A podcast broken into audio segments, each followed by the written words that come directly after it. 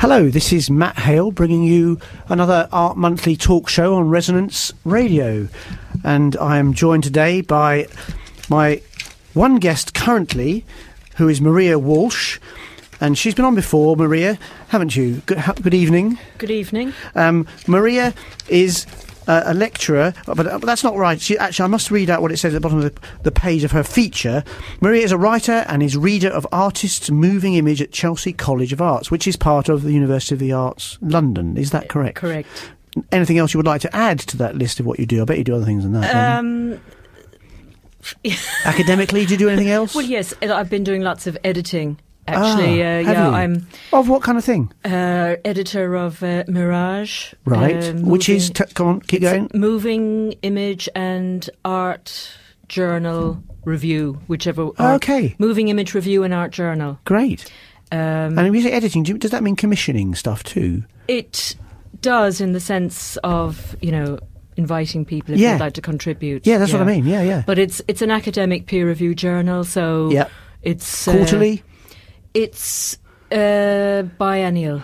Okay. Yeah, It's a- yeah. And in fact, now we're kind of looking at uh, we're doing sort of double issues. So there's only one coming. You know, it, there's like uh, so we've just done this big double issue. Well, that was my first one, uh, guest Uh-huh. editing on feminism. So you went for you went for okay on feminism. So big, um, and in fact, well, um, interestingly enough, uh, if we, because we're here to talk about my feature, but we might also uh, talk about Morgan Quaintance's feature. we might do, yes. We might do, but if we do, uh, it's perhaps just a bit of synchronicity here that uh, in the MIRAJ double issue on feminism, there is an interview with uh, Andrea.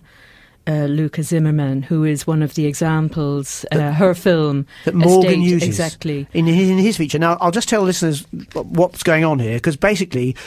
There was going to be a two guest show, and we hope it will be. And halfway through, we have planned to be joined by Morgan Quaintance, who's currently filming for the BBC. or is probably hopefully finished and is on his way here, but we shall see. But basically, he wrote a, a feature called Rules of Engagement, or I think that's we called it that, um, where he wonders why there is not more politically engaged art in these turbulent times.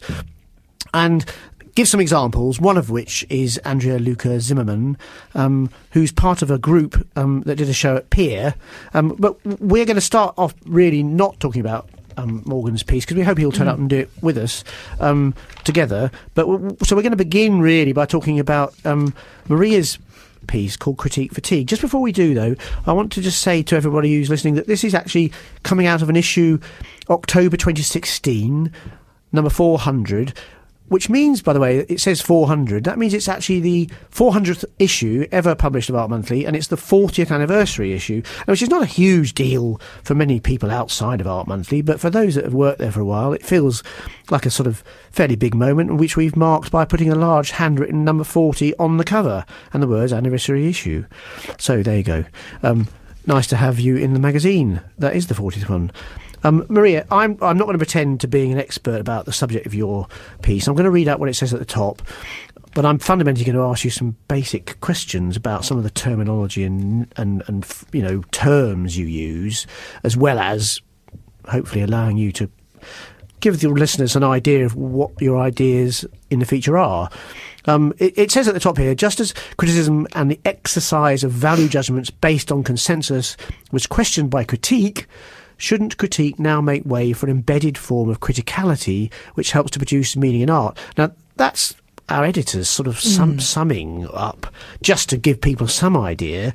Um, I don't want to draw you into a criticism of our editor, but is is is that right? Do you think? I mean, it, it, for a way embedded form, for a, an embedded form of criticality, does that is that phrase in itself is that kind of going in the right direction? Uh, the embedded form of criticality is going in the right direction.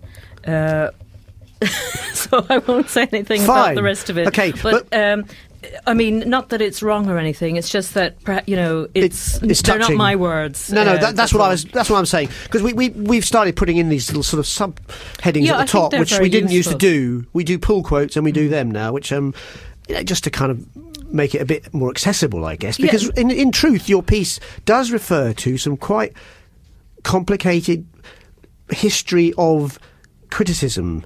I mean, basically, even even just on, on a sh- small level, the words criticism, critique, criticality, and metacritique come up in your piece, w- w- which is, you know, for those that aren't really in, into those kind of areas of terminology, it's quite a mouthful, really.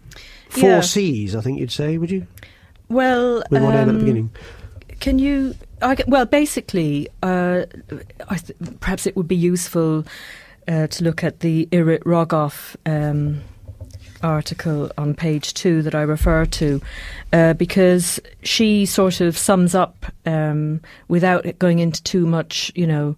Philosophical and aesthetic detail about critique, uh, you know, rather than kind of going on about, you know, Kant or someone. Um, she just sums up that uh, you know, and as I say, one could disagree or agree with her, but it was useful for me to get onto what I wanted to talk about, which is this kind of embedded uh, or embodied and embedded criticality. So she sort of talks about this kind of shift from uh, criticism. Um, I mean, the heyday. Well, I mean, the Art Monthly is a, is a, a, magazine of art criticism.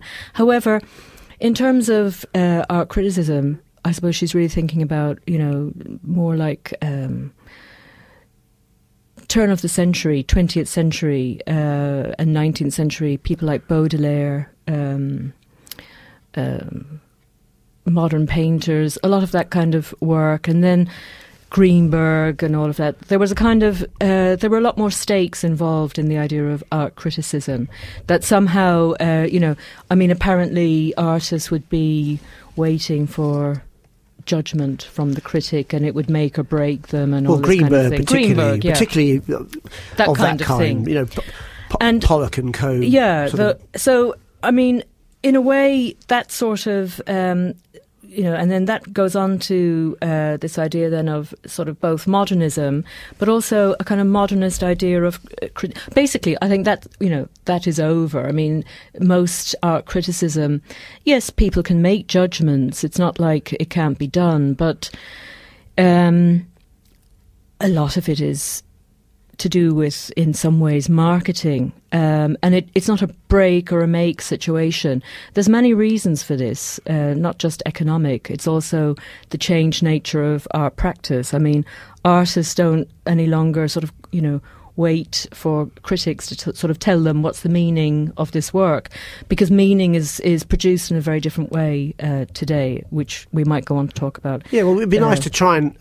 But I, what I was hoping was, in a way, that this little, this what you're talking about now, and so that's that's the first. That's the first C. bit, So that's yeah. criticism. So then I was going on to the sort of uh, modernist idea of critique, which often does come from. Um, th- th- there's a, another route, really. There's one sort of route of criticism, making judgments, and then there's linked but different is the route from sort of uh, philosophies of judgment, which would be to do with critique.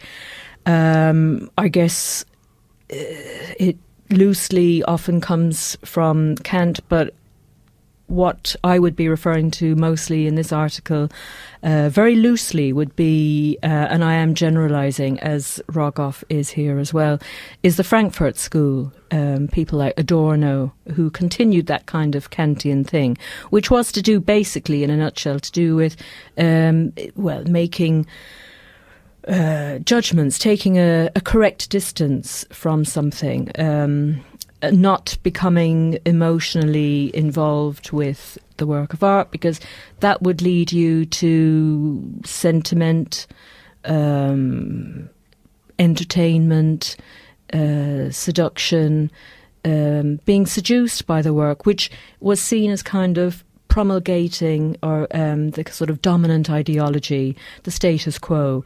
And the idea of critique was that you need a sober distance from the status quo in order to see the work of art as a kind of a negative. Um, uh, working in, against, if you like, the status quo. So it's kind of like the work of art.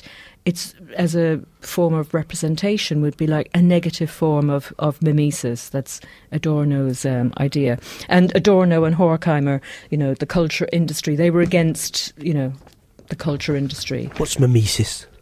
uh, represent copying. to copy Gotcha. in in a, in a nutshell, but it, it can be more complex. But um, and when was yeah. Adorno writing this, roughly? Uh, roughly, um, well, I need. Do you, I mean, are we talking 20th century? Oh, 19th? 20th century, so- yeah. Okay, Around sorry. Very basic 19th question. if I was to guess, I'd say uh, 1950s, but Yeah. I, I could be So wrong. So artists that, that existed then that would that he would have been aware of and looking at. I mean, we're talking about. I mean, he- abstract painting in America Abstract painting. that he would know, he would have known, and did he refer to particular Uh, artists in well, his work? Adorno is somewhat. I haven't really. It's not my field of Sure, sure. expertise. He mainly rewrites a lot about literature. Yeah. Samuel Beckett. Um, yes. Yes. Abstraction. Um, yeah. That's fine. I, Uh, bound, so bound to put you on the spot a little bit in this program because Yeah, because it's we're you covering know- a lot of ground and I'm demanding a lot of you. I, you know, these are things I haven't really thought about since I was No, of course. MA Yes, no, I I have read some Adorno. well, no, no. Well, no, I read some Adorno when I was on MA as well. I, I- believe me, I know what you mean. No, I gave a paper on him, but now uh, you know Yes, I I put that to that. one side, and uh, that. well, no, but, you think it's, but, but interestingly, that does interest but it keeps coming up because no- because more about Adorno and Horkheimer and this idea just of being against the culture. The culture industry isn't about art. It's well, it's about art as an It idea, as an idea. you might say. Um, but it's you know, so it's more about uh, just this idea of you know, uh, art shouldn't be entertaining. It should be Questioning? Serious? in a negative way. It should be serious. but it's interesting, this negative view, You mean- you mean the work should be looking at things and presenting the negatives? Is that what you mean? yeah that it should negate it should it should not seduce um Yeah. it should uh call it's sort of a bit like modernist re, uh, reflexivity it should call attention to its own emergence so to speak and it- it's it, it, it's like the artwork says this is an artwork um basically it, it, asserts its kind of Yeah. artifice I mean, so I think, you're I think of art and language seduced. type things, you know, where, yeah it could where a they might like that. describe the work in the t- in a text and present that yeah as a painting. This this That- is that a be a painting. a- a- it is this size or whatever. a further elaboration of that idea Yeah, of that's a kind late, of negative later work. critique. Yeah. Okay, sorry. You now where are so we going now? basically, so um, so now are we going to embedded criticality or this kind of embo- so basically then Rogoff is just saying then that uh, currently that basically that kind of negative critique uh, doesn't um, get us very far in the world we live in, uh, this world of call it globalization, where you know um, cultural global circulations, cultural differences, and the kinds of translations that circulate in our world are much more complex. I mean, negative critique is kind of a Western imperialist. Uh, it comes out of those sorts of um, traditions in a way. So uh, the world we live in today is, you know, it's overwhelmingly, I think, uh, complex. Um, I find it this way as a teacher. I see, you know, uh, educate in education. It's it's just very complex. Um, young artists, students who are looking to think about how do you make art today. It's huge. Yeah. So basically, uh, the, what so what can you do? So rather than you know, um, I mean, some people can. It's not that negative critique. Some people away. walk away, don't they? Yeah, and also negative critique continue is is well, you know, it continues. It's very healthy um, as a kind of. Uh, Almost like a cult or or a subculture in a way, it, and, and in fact, again in education, we're always. In fact, that was one of the reasons why I, I wanted to write this article, even though I haven't addressed this question within this article because it wasn't about education. But I'm uh, when in educate, we're always talking about oh, you've got to be critical. Even today, we're always you know uh, in not just informally but formally in the kinds of reports and forms that uh, we use in Like education. assess- assessment, for instance, Assessment that kind of thing. and feedback, all kinds Yeah. of things, feedback forms, um, etc. We're always talking about being critical. You know, you've got to be critical. That's what we. That's what we teach. you mean basically. students of themselves and Yeah, their own of their practice work, and their work? and, Yeah. crit the crit Yeah. is a is still a staple the group crit is the s- staple of the art education of the fine art uh, education. Um, so, and it's this, and it, there is this kind of we don't really examine this enough. I think what what we mean. We assume we know what we mean because, and we don't really uh, maybe examine the different kinds of legacies and. And also, maybe is it the best way to be operating today? So, anyway, Irit Rogoff then um, talks about this kind of uh, embodied and embedded kind of criticality, um, which is to do with you. You can only and and her. I mean, this isn't my term again because I sort of moved somewhere else in the article, but it was useful um, to talk about because well, she puts it very succinctly. Um, because this other ki- and and within this kind of embedded, um, embodied criticality, uh, one would be operating, as she says, from an uncertain ground of actual embeddedness. So basically, um, well, as I say, I mean, it's not a very practical statement on one level. However, it allowed me in my article to uh, move to the sense of how rather than take the ground of critique is always a certain ground. There's a subject, an object with an agenda, whereas um, and and that's a difficult. It's a comforting position to take in a complex world, but it may not be everybody's choice. Everybody, it may not suit everyone, um, and in fact, I don't really think it suits how we operate today and the field of practice, how it's expanded.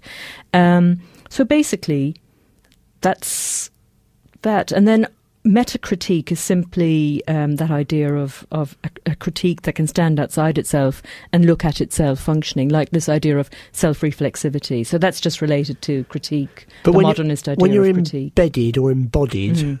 You you mean it's a bit like you're so immersed in the culture that surrounds you Mm. and th- that you actually you reveal it but you reveal it within it so you're you're, you're unable to sort of look get that that escaped look back on look Yeah. down situation That's right. so as an artist you would be perhaps taking lots of different technologies or or different f- material forms and putting them together because they exist and that's what's in life Mm. and then but you don't necessarily have a an end game Mm. or or you might have but it, it well that's that's that's what I really love to put, pull out Mm. really is like what You It- do you, well. You have some, um, uh, maybe not end game, but you have some intention. I mean, however, the intention emerges from the field rather than preceding it. So it's not like you set. I mean, artists do work in different ways. So some artists do have, uh, and and maybe you know if that's different from what I've been talking about in this article. Some artists do have an intention, and, and they set out yeah to illustrate it, exemplify it.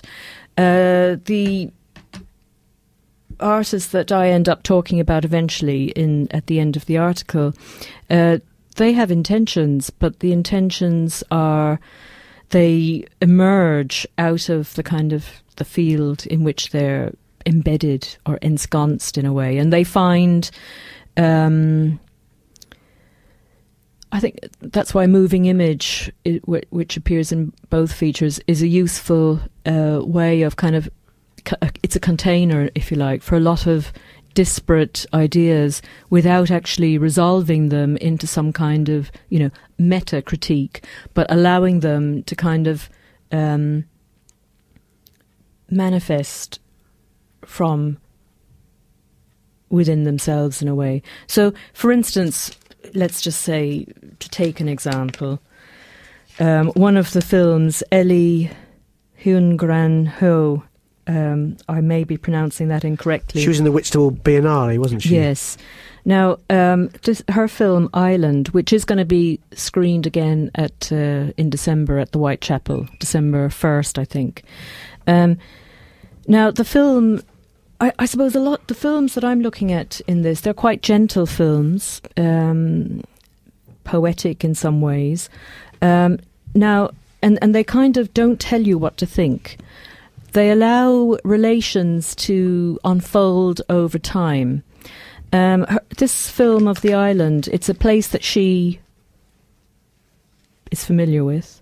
She's not from there, but the film, um, it's like a series, an assemblage, I would say, of shots that look at um, that show, and that's why moving image is so useful. It's it's both a container and it also shows things without telling necessarily, Right. because it's not a narrative film in the sense of telling. Uh, there's very little um, dialogue, so it, it's so you've got like these images, and they're often very. Some of them are very distant. Some of them shift to being close-ups, and over time you see that the protagonist of this film, who doesn't star centrally, but impacts on you over time, is actually this stray dog. Um, and it's you know it's it's my it's not Lassie you know it's not like um, No, no, no. it, it's a really it's very it's a you almost don't even sometimes this protagonist is on the periphery and so basically there's a kind of um, and there's no resolution. We see tourists we see inhabitants of the island uh, tourists visiting the island taking photographs. So it's it seems quite tangential at, at times or drifting. We drift in a way. However um, what is clear is that uh, within those drifting kind of relations is that there is some issue about this dog. It's a stray dog, um, and there's an issue in the film. By the end of it, we're not sure if the dog is dead or alive. So it's not resolved for you. And I do uh, did meet um, Ellie, in fact, and for instance, um, she and and she did say that her, if you like, intention is that we don't know what happens to the dog. She doesn't want to say what happens to the dog because it's supposed to make us think about our own responsibility, as I say in the article, not just to animals, but also, I think, to others, the other, the idea of the other.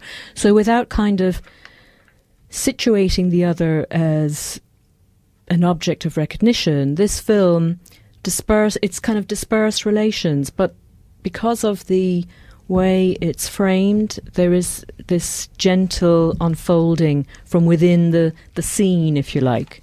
And that was similar to the other film. Again, um, my pronunciation may not be very good here. Uh, Chow Huen Zhu's Oriental Silk, which was also at the Whitstable in the same program.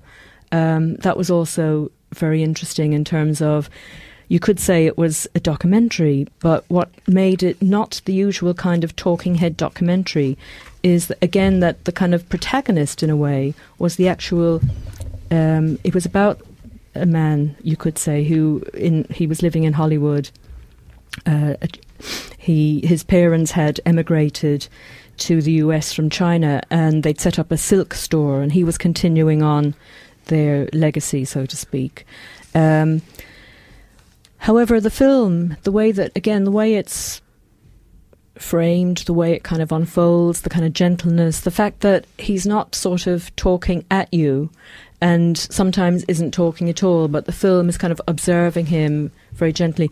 It's like the central character, in a way, are the roles of Silk. And that's really important because that kind of. Um, the film makes you then think about, as I said at the beginning, this kind of global network of circulation, where the silks come from, who buys them, Hollywood, um, and now how he's finding it really hard to make a living because you know technology, production, the circulation of goods, uh, labour, all of these conditions have changed.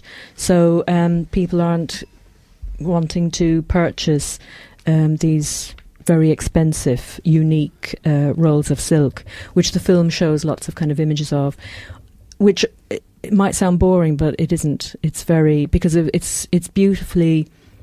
Um, it moves beautifully from different kinds of scenes, from human and non-human uh, Right. scenes. So that's, in a way, that that's the most important thing. Even though I'll just say that I suppose that's the we've discussed the beginning and the end of my I article. was going to say there's a whole bit in the middle which we Yeah. have we haven't had a chance to really. And in a way, the the end is the most important uh, bit in a way. Um, but I'll just say about the middle. The middle is is uh, because I've been thinking about these things for a long time, and they come up in lots of um, well, they come up everywhere. And you know, if you're interested in something, you see it everywhere anyway. And so to get a to get a, another a handle on um, how one could sort of uh, show how things had changed from this kind of uh, from critique to something else. I used Hal Foster's book. Um, Is that, the, is that the. Bad New Bad Days New Art Days, Criticism yeah. Emergency 2015? Yeah, Which is, which is selected writings of his plus? yeah. There's uh, it, it's older material and um, reformulated uh, newer material, um, particularly the notes, uh, as I talk about the kind of supplementary nature of it. But I wanted to kind of, in some ways, um, I found that book really compelling. Um, again, he talks about mimesis, which we spoke about before. And basically, um, I wanted to use him because he makes it explicit, but lots of people talk about this kind of. Um, uh, he's he's in favour of what he calls mimetic exacerbation, which is making uh, because we live in this. Um, you know what would we call it? Capital. He calls it capitalist uh, terror junk space or something like that. Um, you know, things are um, bizarre and there's a lot of dangerous elements politically currently at work. Um, and and his answer, you know, what can art do in that in that sort of setup? And his idea is make it worse. Um, so Sort of hyperized. hyper present a hyper yeah, version of it. of it exactly. So I wanted to kind of find a way out of that really, um, and that's why I went to this more kind of thinking about these more um, poetic materialist productions, the two films that I mentioned. Right. Uh, I also talk about Sharon Hayes because yes. Because that was also an interesting example of uh, using um, the past and protest, but in a more kind of poetic uh, way that allowed people into the space to think rather than either being nauseated, which, which would be the um, sickening Yeah. stuff, Yeah. um, and feeling helpless. So basically, it's kind of thinking about material relations as a way of opening up some kind of in- inclusion within the space of art. We've been joined by Morgan Quaintance, which is great. Hi, Morgan. Hey, yeah, I'm in the house.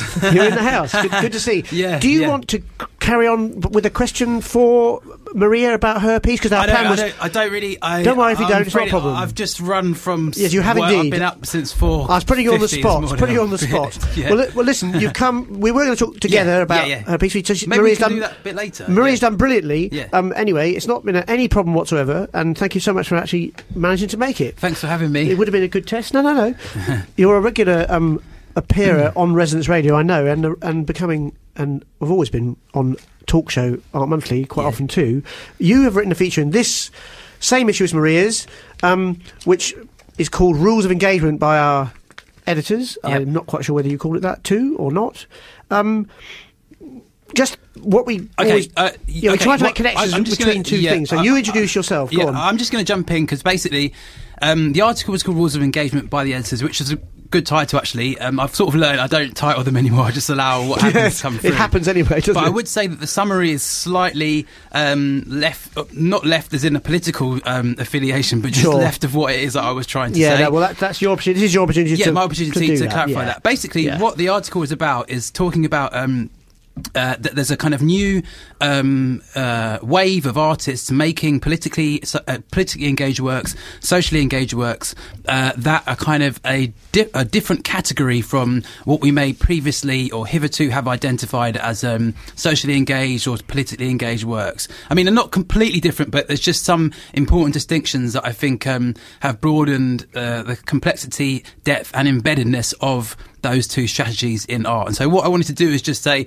here's about three artists who are doing that, but there's loads more. So rather than me being, rather than me wondering about why there aren't more artists, I'm actually saying, There's loads of artists out here. This is a new wave of arts activity, and actually, the laggardly art world is, is, is way, way behind. They need to just catch up. Basically, I think when we look back at this um, uh, this decade that we're in at the moment, I think one of the, the, the main lessons is going to be that there were two main strands uh, of which the art world was a kind of bit late to the party with. One was the internet. Now we're sort of catching up to that, or we've sort of surpassed it. But the other one is the growing role of activism and grassroots um, campaigning in the um, construction, formulation, and the context out of which uh, contemporary artworks are being made by specific by certain artists. This is different to the idea of um, institutional critique, where you have an artist who sit, who has a bit has a period of research and then brings that uh, um, that research to bear on an institution, set of circumstances, or set of individuals. And it's also different from the kind of um, the phoned in. Uh, we're an institution, and we are going to ask an, an, artist to come abroad or come to our regional location or come to some location and engage with a community that we've identified that's um, at a close proximity to our institution. So I, I, was I was saying that this is actually it's it's engaged in what's happening politically now, not some overarching abstraction. Uh, it's engaged in actual campaigns, actual activism that's happening at the moment, and usually the artists that are making the works are also embedded in those communities, um, uh, maybe just by chance or by design and that also there's a um, there's a, an, another um, further advancement is that basically these works don't operate in that rarefied sphere in which only people invested in the narrative of contemporary art uh, can understand what it is that is going on. And I think sometimes um, when people talk about politically engaged work or critique and and these different um, strategies basically what we're talking about is a kind of um, a, a, hermetic language that a few of us can understand. And i am thrilled by that. I think it's amazing. But i think um, sometimes there's a danger or risk of believing that uh, that um, uh, access to this language or access to these strategies of critique are then available for audiences uh, they're not really. It's a highly complex language, and it takes a certain amount of training for you to be engaged in them, and to also to recognise the codes and the modes of sort of sophisticated engagement with these various complex debates, uh, critiques, and discourses. This is something different. And more than that, it's something that's engaging with what is happening now. So I use three examples of three artists in the article that kind of d- engage with a kind of broad spectrum of what's happening politically. Uh, partic- well, I'm focusing on London because I live in the city, and it's not necessarily because I have a, a bias to the capital. I grew up here.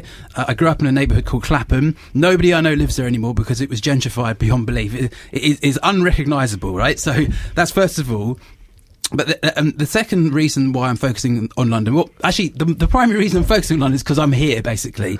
and um, but I always feel I always feel slightly guilty because I feel as if um, I'm not trying to say that this is only happening in London. In fact, a lot of these um, uh, a lot of these um, issues that these artists are engaging with have ramifications for the regions and also um, pull in um, the regions as well. So it's not just about the capital and forget everybody else. It's actually a um, it's a mode of engagement that's really about um, helping everybody. Uh, so okay, so basically, the three artists I was looking at were um, broadly Andrea Luka Zimmerman, uh, Lucy Parker, and. Kum Chung. Andrea Lucas Zimmerman made a film called A State of Reverie, which was um, engaging or uh, documenting the lead up to the demolition of a housing estate which she lived on, which was called Haggerston Estate. Uh, Lucy Parker has been engaged in um, exploring and making films about something called the Blacklist. Now, a lot of people might not know about what the Blacklist is. Basically, after the Vietnam War, our government at the time used that as an excuse to launch these covert operations that were designed to um, uh, suppress subversives.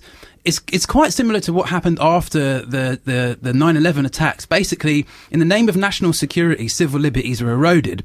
But this happened institutionally after the Vietnam War. And two institutions, or two shadowy institutions, have had a massive impact on people's lives. One of them was a special demonstration squad. Now, the special demonstration squad was a secret police force who were tasked with infiltrating activist groups, um, grassroots organisations, and um, uh, any anybody basically campaigning um, for some sort of um, a social change. And we've seen the, the, the ramifications of that uh, particular campaign in the kind of state-sanctioned rape that that happened to victims who uh, had children with these people who thought they were their partners, but actually turned out to be other undercover policemen and left. There's a, there's a lot of history about that. And another uh, shadowy sort of um, institutional force was this thing called the um, the blacklist, and the blacklist came out of something called um, uh, the the Consulting Association, and um, the Consulting Association was basically this list run by a guy called Ian Kerr, who would compile a kind of a, well a list that a company would pay for, and it would then it would have a name have a series of names of um, labourers uh, or manual trades uh, people who um, at one point in their life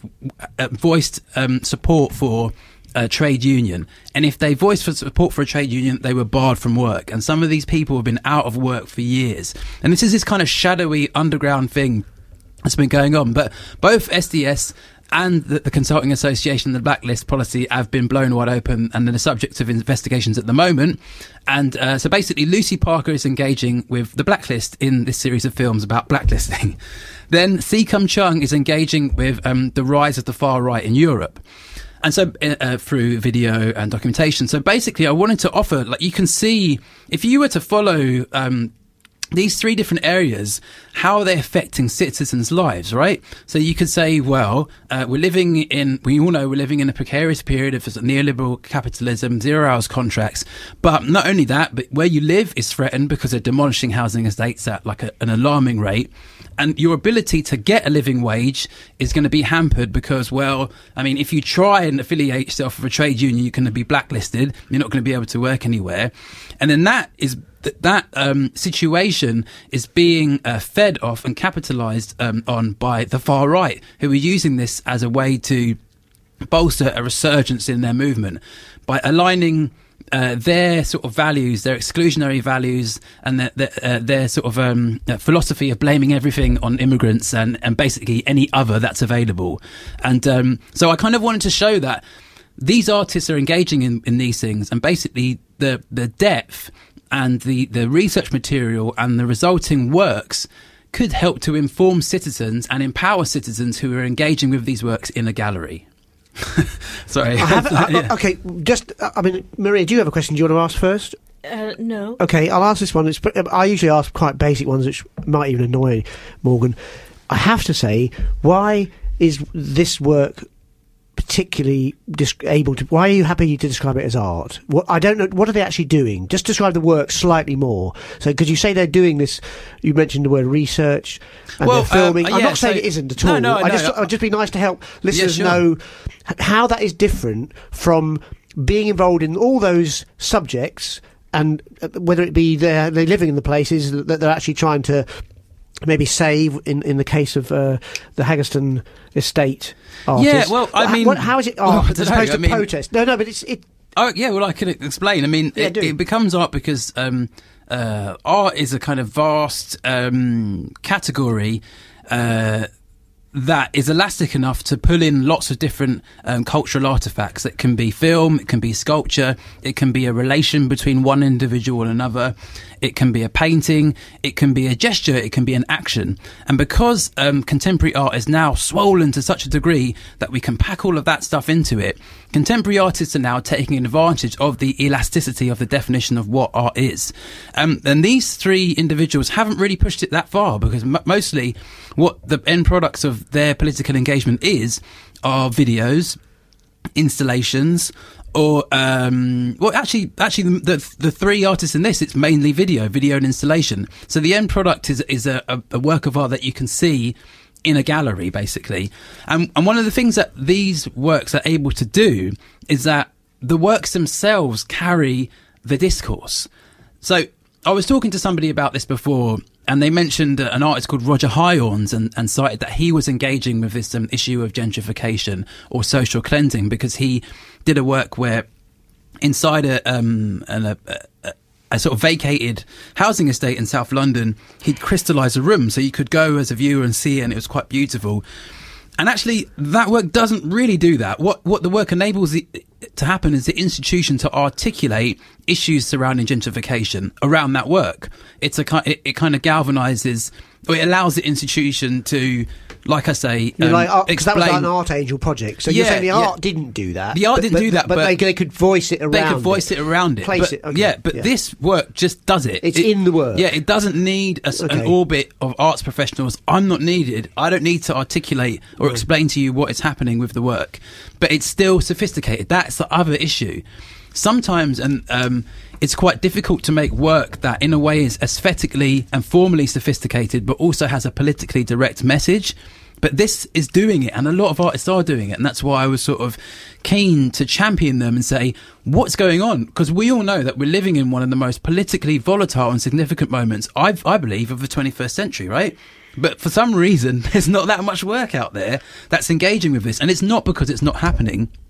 I think it's because maybe arts professionals haven't haven't don't have an appetite for it or maybe they're just not engaging with it. Because i think it, it necessitates you being out there in the world engaging with activists maybe um, grassroots community organizations. And maybe that's um, a part of the curatorial remit that people have been slow to take up or they've kind of been so engaged in going to art fairs biennials hanging out at nice lunches, going to these things that happen in the evening, that they've forgotten that actually a curator should be in the field, not just in artist studios doing studio visits. Maria, do you have a question now? Okay, well, uh, Sorry. No, no, no, no, no. It's you're not banging on. It's great. We, we know that's what we're here for. um, I guess my question would be uh, less a question about what you've just said, but more maybe just uh, thinking about your article. Um, like the three artists that you've mentioned, in some ways, uh, before y- you came, so obvious. But there's a kind of, they could be in some ways connected to my article in, in some respects. However, um, the other aspect, I mean, I thought that was one side of your article, but the other side of your article, which would be interesting for me anyway to hear a bit more about, because it's uh, stated in the article, but I don't really know what happened, which is quite different, is the peer, the fugitive images, Yeah, which that seems more like, because, I mean, the other works are familiar to us as art, Mm. whereas it sa- se- sounded like from the beginning of your article that there was this uh, event, a series of, of events and, and etc., where something else was happening. Um, and Well- it would be interesting to know Yeah. what actually did happen at that Yeah. event and what were the outcomes, Yeah. maybe, because Well, the well, other and can I, I'll just ask you a second question because yeah. it relates to it. When I say what are the outcomes, I guess I'm also asking that because it seemed like there was something else happening with this peer event, and it's more like what we might call political. Um, in inverted commas, like uh, a, a, a very specific idea of the political, which does demand, which makes demands for some reason rather than um, alluding to the political. So it would be interesting to hear what happened, basically, Yeah, well, and um, if it's, would you see it as being distinct in some ways from the film works that no, you no, no. discuss? It all become it's all from the same territory and the same universe and the same um, rationale and the same way of engaging. So basically, this exhibition that took place at Peer Gallery was organised by Andrea Lucas Zimmerman and two other artists who are part of a group called Fugitive Images, and they were all residents on this estate in East London called the Haggerston Estate. And basically, this exhibition was a project called Real Estate, and it was a way to um, pull in loads of different artists, but also activists and grassroots campaigners who were all campaigning in their own ways um, to sort of change what they saw as um, the kind of the onslaught of social cleansing that was happening in the city.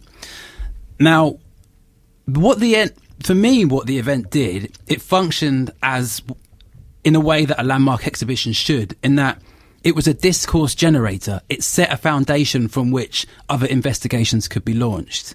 From that point, that is the way that that debate moved into the art world in a cogent, forceful, and compelling way. Before then, you'd had kind of these abstract, and you still get them, panels where it's difficult for artists to live in London. Why is that?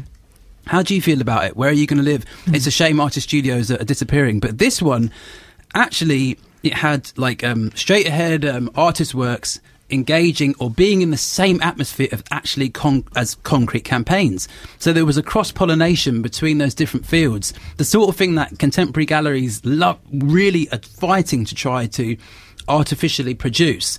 But this was able to happen because it was a kind of um, it was a collaborative project with all of these interested parties.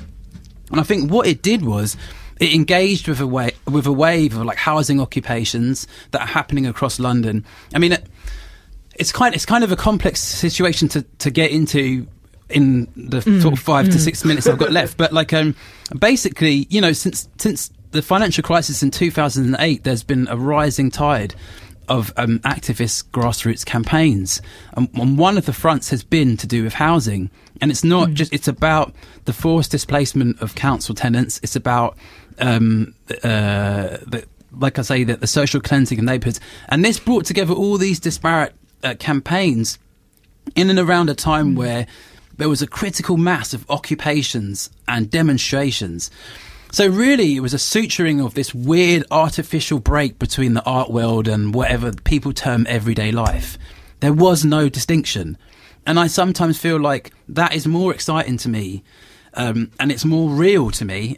there is a real, but you know, it's more real to me than this um, kind of distanced, um, detached consideration of what may be the political and how we may combat things in a kind of um, symbolic universe in which images and objects sort of float around and signify different things.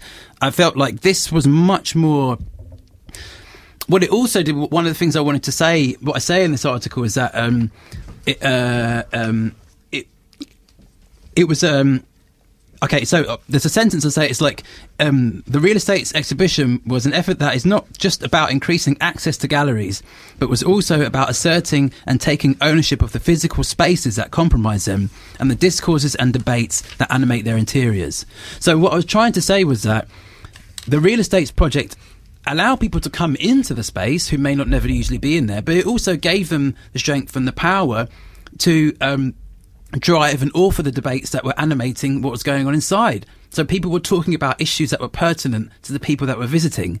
It wasn't a kind of prescriptive gallery experience where you come in, there's a there's some weird, um, well not weird, but there's just some um, narrative that somebody's created that an interpretation and the education department and whatever arts professional that's around has to um, uh, elucidate that for you. This was you were in control, the people were in control, and I was there as somebody who was learning from them, and it was just thrilling. And it also provided a, a model that I adopted.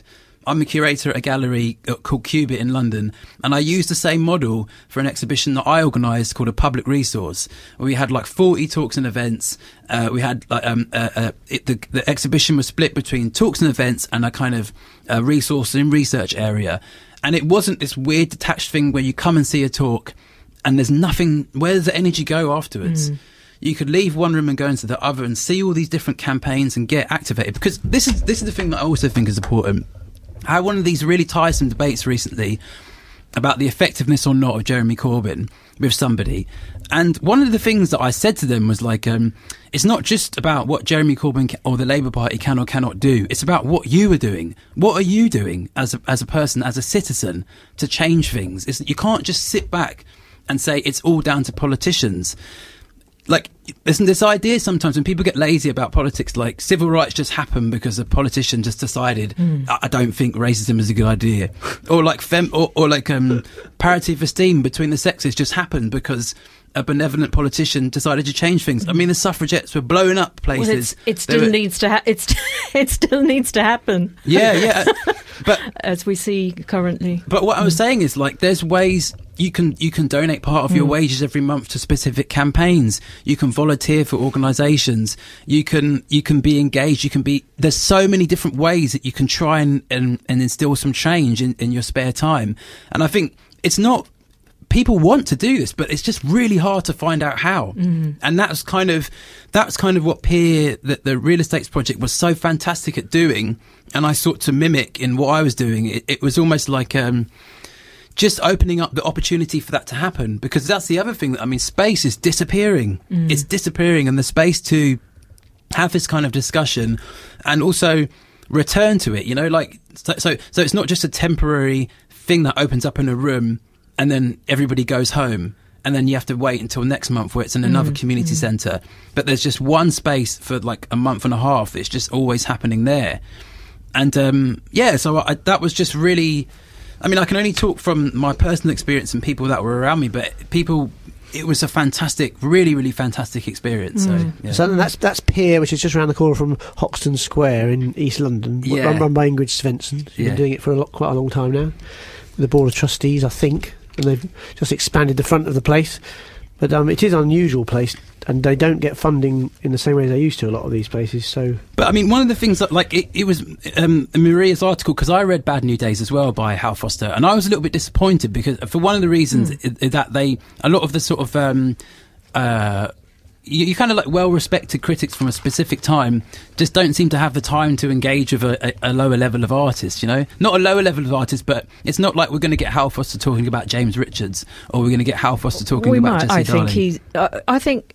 Well, maybe we might not, do- but we- we, we might- won't get them talking about maybe the peer example of that kind of an well, exhibition. I don't think we're going to get them talking about anybody who's young because when I when I read that book, it was people like Andrew Serrano, Cindy Sherman, people who don't really have much relevance to what's going on today, but w- what will serve well to illustrate his thesis. Yeah. One of them, whi- of which was this thing of mimetic exacerbation, and all which which is basically another word for acceleration. And I kind of feel a bit like these things. It's kind of one of the the targets of what I was saying. They're intellectually interesting, uh, uh, and oh. Uh, We've really, right, we've really come to the end of the run out programme. end. All right, uh, yeah, we're not ending on the hour. uh, Oh, we're not ending on the hour. Well, All right. We've quite- just imploded. Well, then. no, well, listen, both. Thank you both, Morgan and Maria. And listen, Morgan, I'm really sorry. Sorry. You will be on again, uh, whether it be with a Art Monthly talk show or not. It's like it's, it's like back in the World War II or something. What's this music? I don't know. It's from the But th- Life thank you so much. Hello. English This- soundtrack. This is from someone not very young. Yeah. Thanks a lot for coming on, guys. Thank you for listening to. Come back to our monthly talk show again, please. Goodbye.